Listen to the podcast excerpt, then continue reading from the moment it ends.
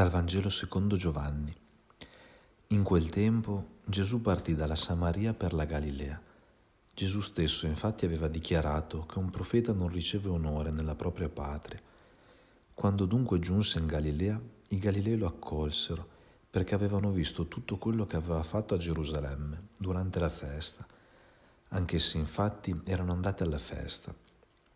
Andò dunque di nuovo a Cana di Galilea, dove aveva cambiato l'acqua in vino vi era un funzionario del re che aveva un figlio malato a Cafarnao. Costui, udito che Gesù era venuto dalla Giudea in Galilea, si recò da lui e gli chiedeva di scendere a guarire suo figlio perché stava per morire. Gesù gli disse, se non vedete segni e prodigi, voi non credete. Il funzionario del re gli disse, Signore, scendi prima che il mio bambino muoia. Gesù gli rispose, Va, tuo figlio vive. Quell'uomo credette alla parola che Gesù gli aveva detto e si mise in cammino. Proprio mentre scendeva, gli vennero incontro i suoi servi a dirgli, tuo figlio vive.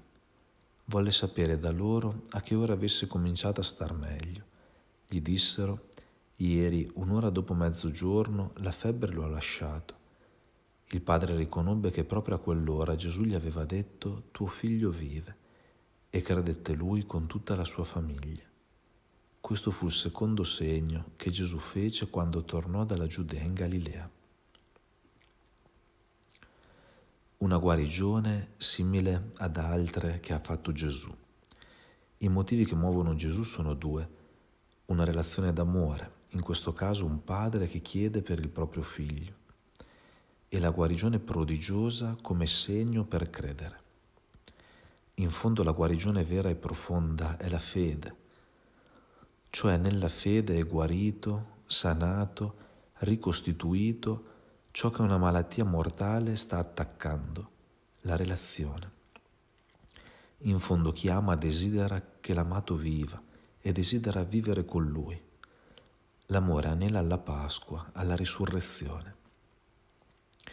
E allora colpisce la nota dell'Evangelista Giovanni dopo aver associato la guarigione del figlio alle parole di Gesù, di quell'uomo dice, credette lui con tutta la sua famiglia. È una dinamica che torna similmente anche negli atti degli Apostoli. Credette con tutta la sua famiglia. Noi oggi per tanti aspetti tocchiamo l'inverso. In uno strappo generazionale che si è ormai consumato, sembra che dobbiamo ammettere Nonostante lui creda, la sua famiglia non ha creduto con lui. Non è forse l'esperienza che dicono non pochi riguardo ai propri figli o nipoti? C'è qualcosa che abbiamo smarrito dell'autentica esperienza di fede. La fede principalmente è relazione con Gesù risorto e dunque vivo. Poiché la fede è relazione, fede ed affetto vanno insieme, sono entrambi relazione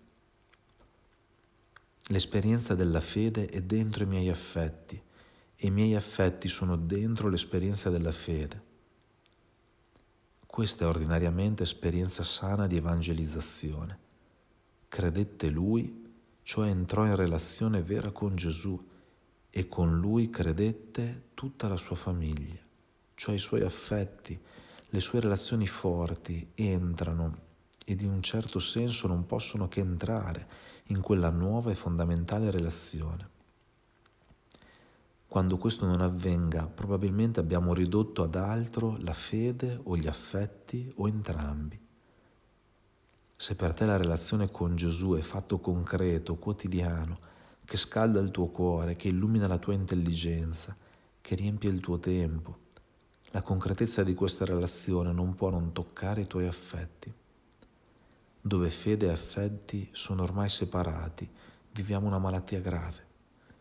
Abbiamo bisogno di gustare la presenza quotidiana di Gesù vivendo circuiti di relazioni calde, autentiche, dove Lui sia realmente il centro.